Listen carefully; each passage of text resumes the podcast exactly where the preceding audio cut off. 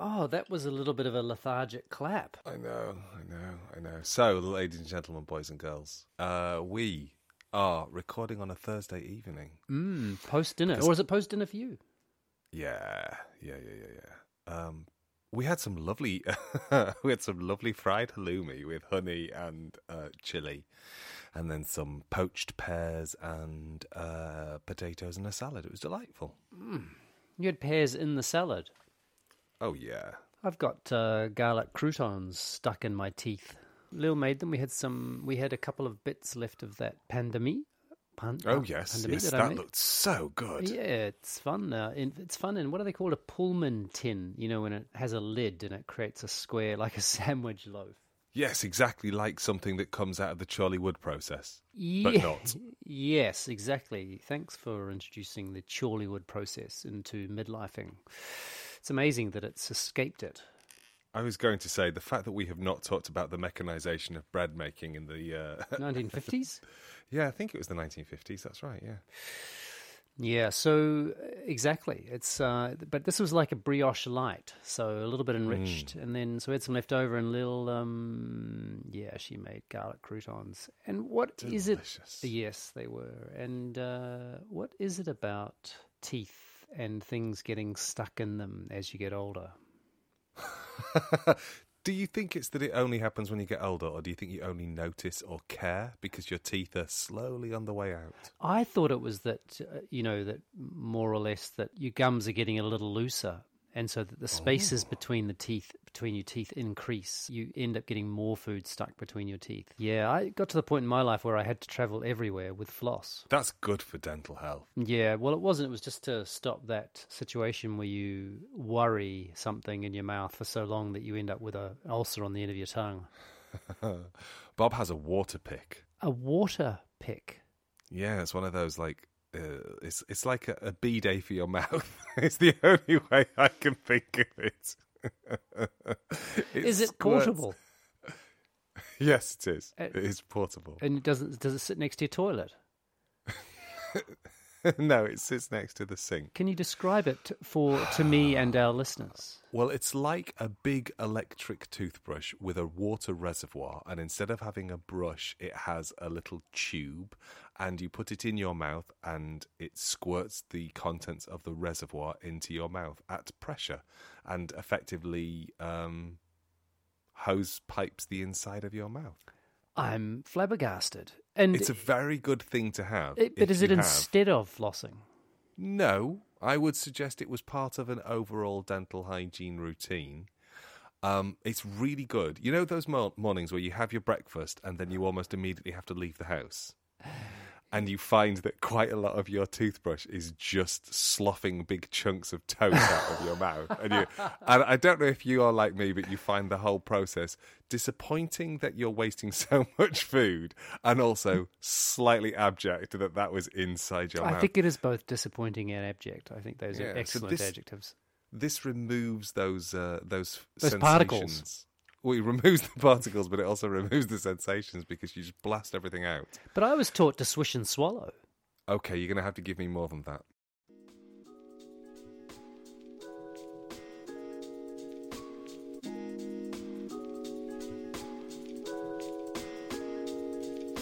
This is a podcast in which two friends have serious conversations about silly things and silly conversations about serious things. I'm Simon Ellis. And I'm Lee Miller. Welcome to midlifing.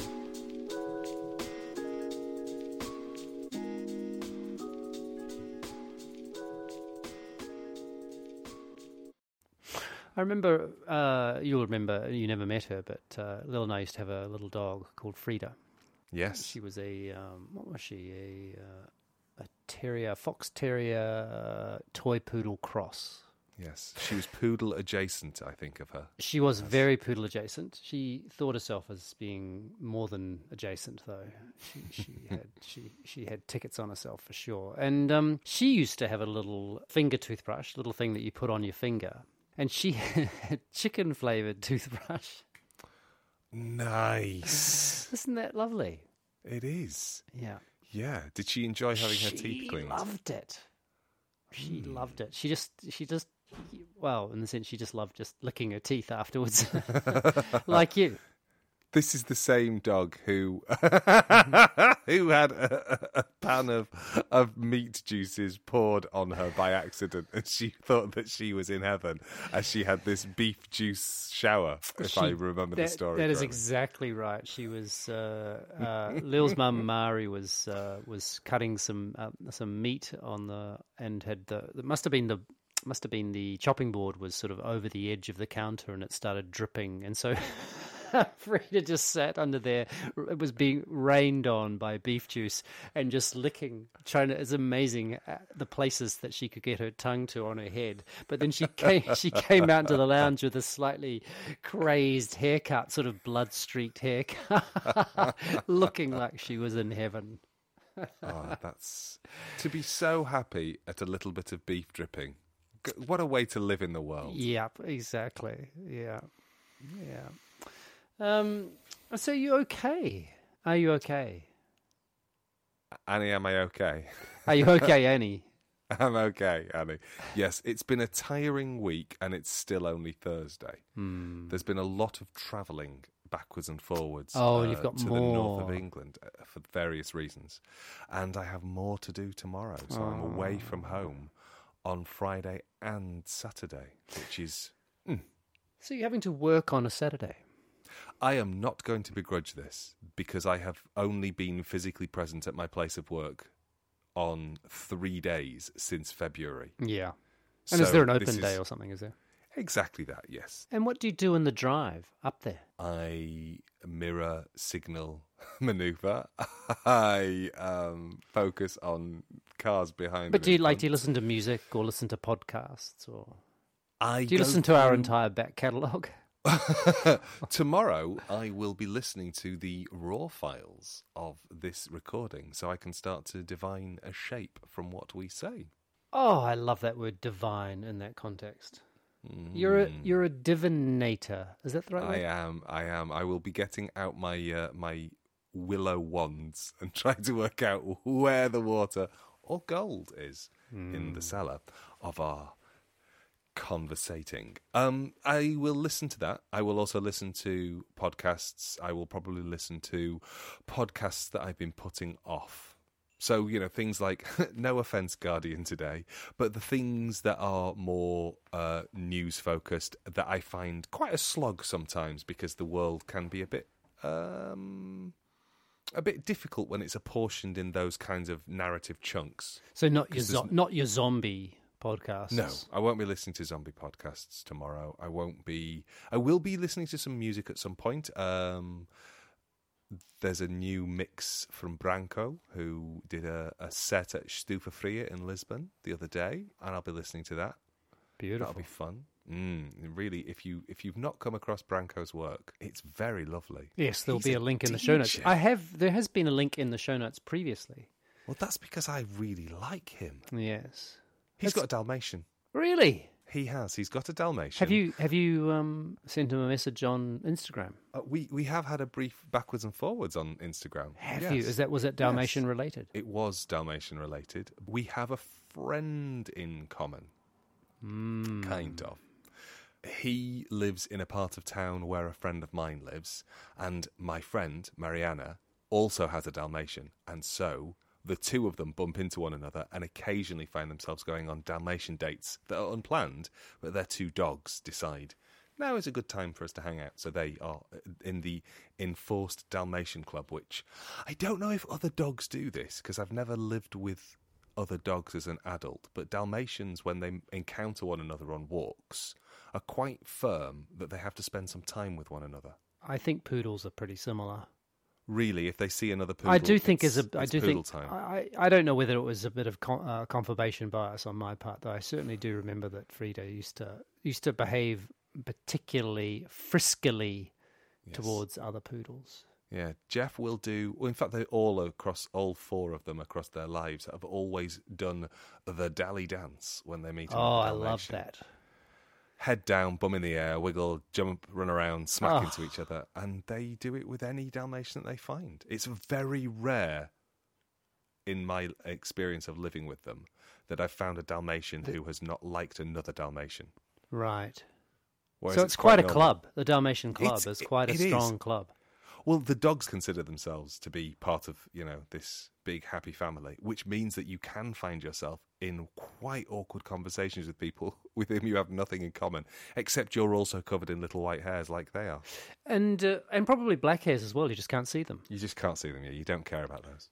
And so I guess because Jeff hasn't ever travelled to this faraway place called Lisbon, but he hasn't yet been able to join that particular that local. Uh, I was going to say clan, but that's not quite the right word. chapter, the local chapter The of local the. chapter of the, the Dalmatians, Hell's Dalmatians, no, Hell's Pups, Hell's a poppin'. I don't know. yeah. Um, yeah, no, he hasn't. He was supposed to spend all of Easter 2020 into the summer of 2020 in Lisbon. Oh, and we know what happened there. Yeah, because I was supposed to be there for about six months, and me and him were going to hang out together. That's right, because you were still pre-job. I was delightfully unemployed. Hmm.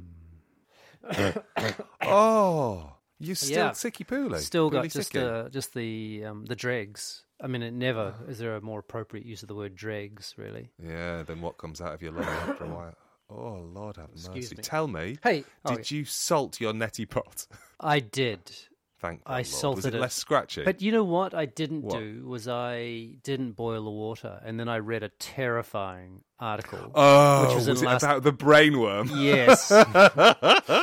yeah, Why, did, why didn't you tell me that last time? You didn't mention the whole, you know, dead from neti pots within months. Every instance of that has been in uh, the US. It hasn't happened anywhere else. Yeah, I don't want to be the first. I think I'm going to say that the kind of water based parasite that would eat your brain from the inside out, the only way to eat a brain, in my opinion, is from the inside out, Yes. um, probably doesn't live in water In Barnes. your part of London. It's the word probably, which is um, curious to me in this case. You know, Have you had any headaches? No, I've been, um, but I've been um, very mindful of them, alert to the possibility of any sort of sound of chomping from the inside, or feeling like kind of like my brain's leaking. I mean, I did. I was back at work today. You know, I've just finished my little holiday, and I was back at work this morning, and I did feel a little bit lethargic. but I don't think it's related. I don't think it's related at all. Hey, I was going to ask you something actually. What does um? I think you might have. I think we might have had a conversation about this many moons ago. Did we record it? No, no, no, no. Okay. Way, way before Okay. um, you had the foolish idea of recording conversations between us. And when I say the word hobby, what what what comes to mind? Oh, my entire life, my entire academic career, all of these things feel like hobbies. Ah, something that is a hobby. Then, what what makes it a hobby? It means that you haven't gone deep. I guess it's part of that thing that we have talked about before the sense of being an imposter. Because a hobbyist, by by no way is a hobbyist someone who's necessarily scraping around at the edges. You can be an extremely skilled and experienced and sophisticated hobbyist, right? Oh, absolutely. And yet the professionals will tend to sneer at the hobbyist. Ah, you mean of the same thing?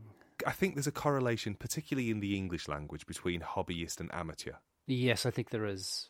Yeah. And I think there is a tendency to assume that the hobbyist is amateur and that the professional is not. And therefore, there is, there is an unhelpful and unhealthy schism that opens up. Um, and I think professionals tend to have tickets on themselves. But Charles Darwin was effectively a hobbyist. Hobbyist.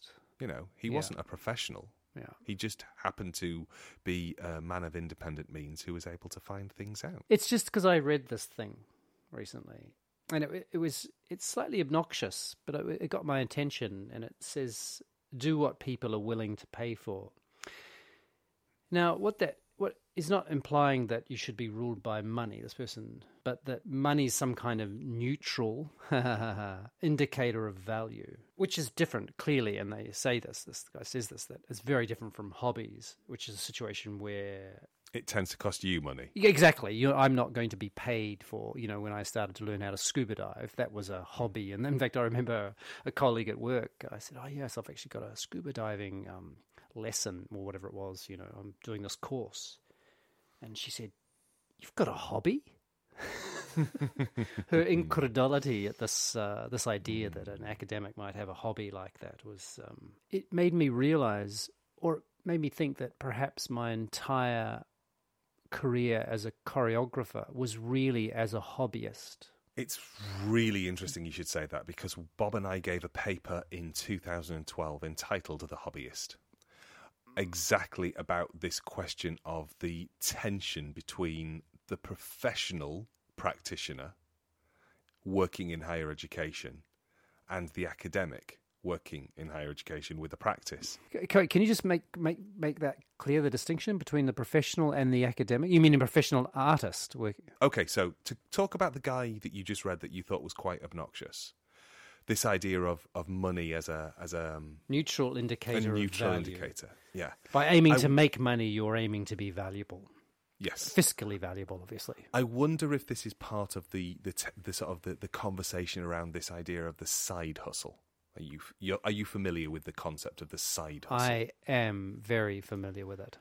So we're all supposed to now have a side hustle. This is uh, midlifing. This is the, the our guilty secret, isn't it? It's a side hustle. well, yes, except it isn't really because a side hustle is something that you monetize. Y- Yeah, but we're just waiting to push the button. Absolutely. The moment that uh, The moment we have dozens of listeners as opposed to the tens, moment exactly the moment that Warby Parker gets in touch and says, "Please sell our glasses frames," we'll be there Yep. along with the uh, Squarespace. and the mattress guys. Yep, the ma- the mattress guys. If you're listening, hey, I just got to take my t- jumper off. Hang on, Okay. Well, I'll just say that you know that I'm in somewhat. I can't uh, hear I'm, just in case That's okay. talking. That's fine. I'll, I am still talking, but you know I'm being somewhat derisive about the mattress guys when I call them mattress guys because I've already said I'm not a big fan of the word guy. yes, mattress pals, Pa- mattress, folks. mates, Ma- mattress folks. I like that. I like mattress mates, Yeah, but that that idea of the side, side hustle, hustle. Mm. um, I, I think is has done something quite interesting. Okay, I don't want to be lazy about. I'll just leave that You hanging. do though, don't you? like deep down. In fact, not even deep Yeah. down. You really want to be just- lazy. I know, I know. It's it's. I'm going to bed soon. I was going to shoulder arms. I was going to shoulder arms that one and let it fly straight through to the keeper, but I couldn't. I had to lay bat on ball, and I heard the Okay. thwack of that. Yes. I don't know what you're saying because you're doing sports metaphors. So Shoulder, shouldering arms. How's that for a crazy term? I don't know what it means. It sounds a bit, a bit uh, Military. That's the one I was trying to It's say. cricket. I was going to say fighty. It's cricket. it's cricket. yeah. You talked about cricket, but I cut it out last week. Yeah, you'll probably cut this out too, so I'm not going to bother saying anything else about it. I said that I didn't want to be lazy, but we know that I do. But Yeah. I think I wonder. hang on, hang on, hang on. Lil? Oh, I thought Lil was scratching at the door trying to get in, but Has that she- sounds wrong, doesn't it? It does. Ha, has she has she been sat underneath a plate of beef? Does For she need you months. to come? For six months. Oh my god! No, I wasn't thinking. I was thinking that she'd had a, a beef accident with Mari in the kitchen. You're you're saying that you kept it in a cupboard. That's just came, out, worse. just came out to make garlic croutons out of leftover pan de mie. And then straight back in the cupboard. hey, we all respond to the pandemic in our own way. Uh, So, as we know, we are Gen Xers, and I'm not going to be lazy about uh, Oh, millennials Yeah. or yeah or, or Gen Zers, Uh, Zoomers. or, or Zillennials. But just thinking about the way I hear younger academics talk about the stuff they do, and they talk about it with such confidence and brio, and I've never been able to find that confidence to be able to talk about my practice in the way that some other people, you know, some people who are, are, are younger than me, Yep. um, talk about their practice, and, I, and I'm completely in awe of the way that they are able to do that. But I do wonder if there is something about that side hustle, that professionalizing, the language of professionalization, that sort of sits differently in, in, in different bodies, and there's been a, a sort of a new training that maybe I missed out on, and maybe you missed out on. They've learned the they've learned the way to speak about something.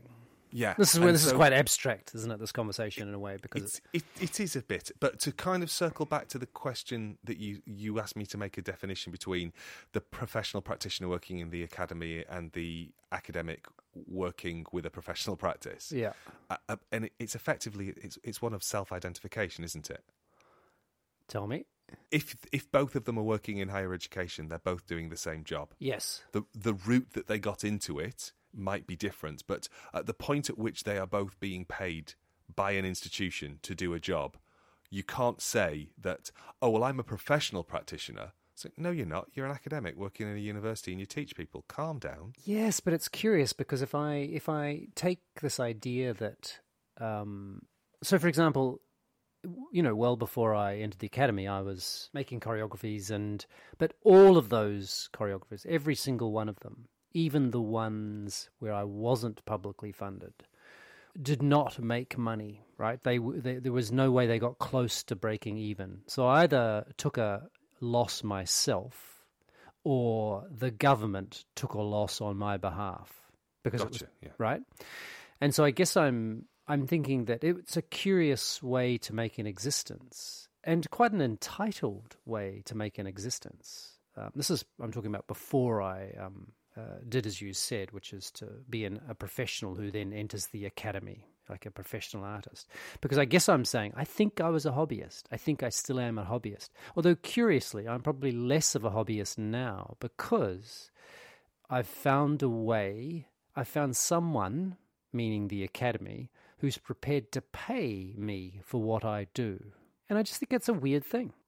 But I don't, I, I don't know. When I heard you say that, I just sort of worried that there's, you know, if you talk about professionalization of anything, if we take this out of the academy, when Yes. someone's learned how to, as we say, play the game, like I sort of feel like there's this kind of bluster about that like there's a certain amount of if you if you scratch at the surface you know I used to used to joke with um, younger choreographers say you know who are really their, their focus was on getting a website and I always think well what's the point of a website if you haven't really done anything but that was like one of the steps it was like Yeah. it was like the, the yeah the steps to professionalism to being a professional was to have a that kind of branded presence online or a business card. In my day, it was a business card.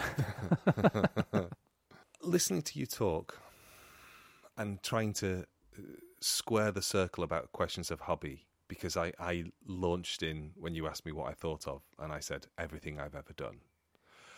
That's right. I you didn't. You didn't miss a beat either.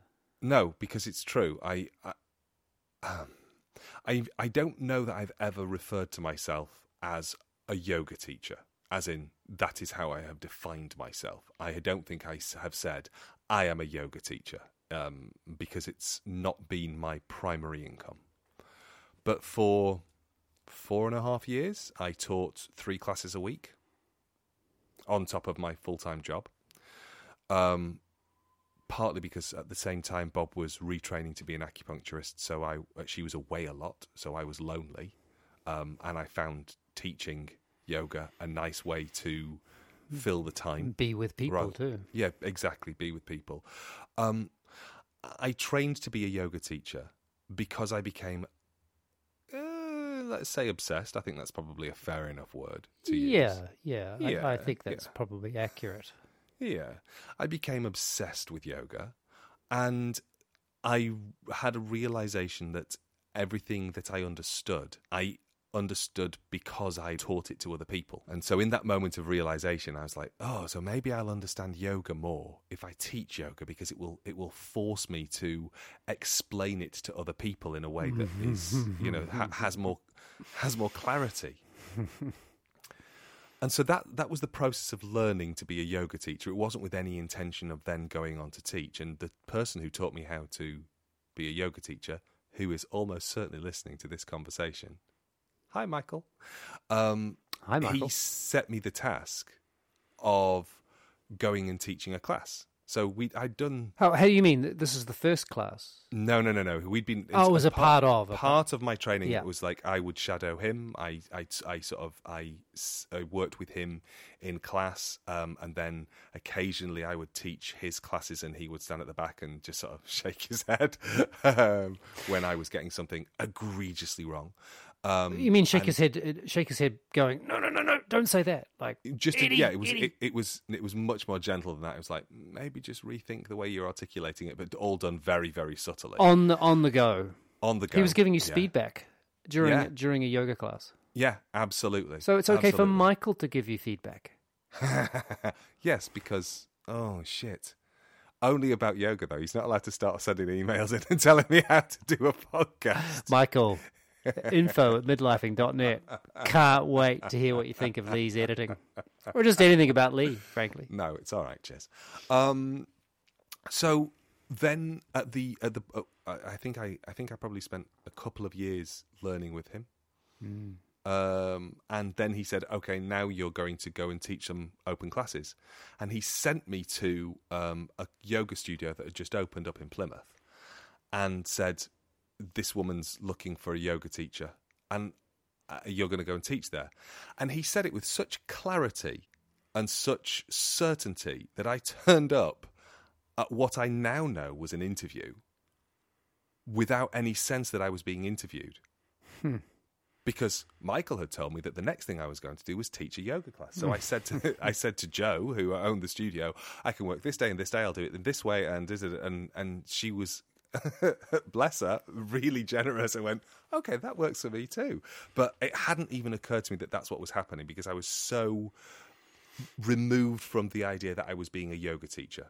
If that makes any sort of sense, I was only about the next job that I was being given as part of my training. Sure, you weren't. You ne- were. You were really deep in process, basically. A- absolutely. So it, it didn't occur to me that this was a woman who was trying to build a business. It didn't occur to me any of those things. I just knew that I had been told I had to do this thing, and I was going to do that thing. But it wasn't a side hustle for you, was it? No, it wasn't. It was a, absolutely a hobby. Yep. You know, maybe this is this is another example as we're talking here, which is we joke about it a lot, right? In fact, we joke about it, and we also joke about it seriously, which is the point at which we can, um, you know, is to make this a really huge podcast, and and so that we can give up our day jobs, and we joke about it. But would we say no?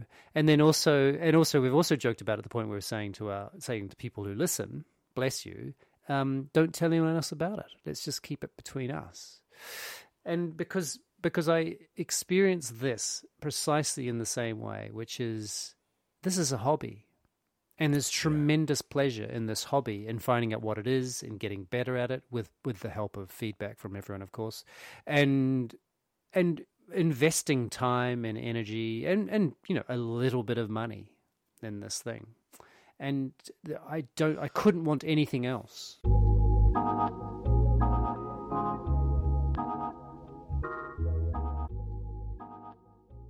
I was watching uh, a video all about anal douching yesterday. Was that for work or pleasure? no, it was. Or was it just a hobby? It was a hobby. I was finding out all about anal douching. Really? And, um, yeah, and there was so Is, there was. Two, is there for a reason, or is it do- not? Is it doesn't need a reason? does one need a reason to find out? about- Curiosity.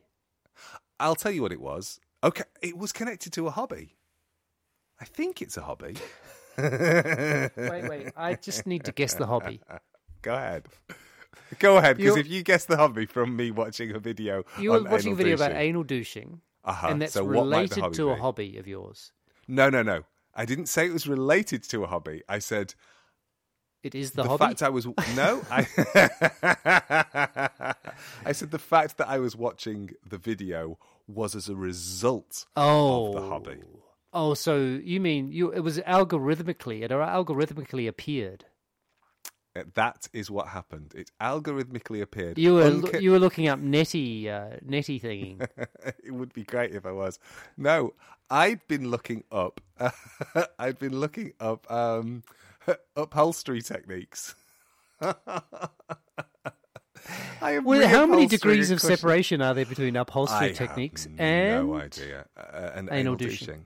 I don't know, but I was watching a video on how to do a blanket stitch, Oh, of then- course. Oh, it all makes sense. and then a video on douching came up, and it was fascinating.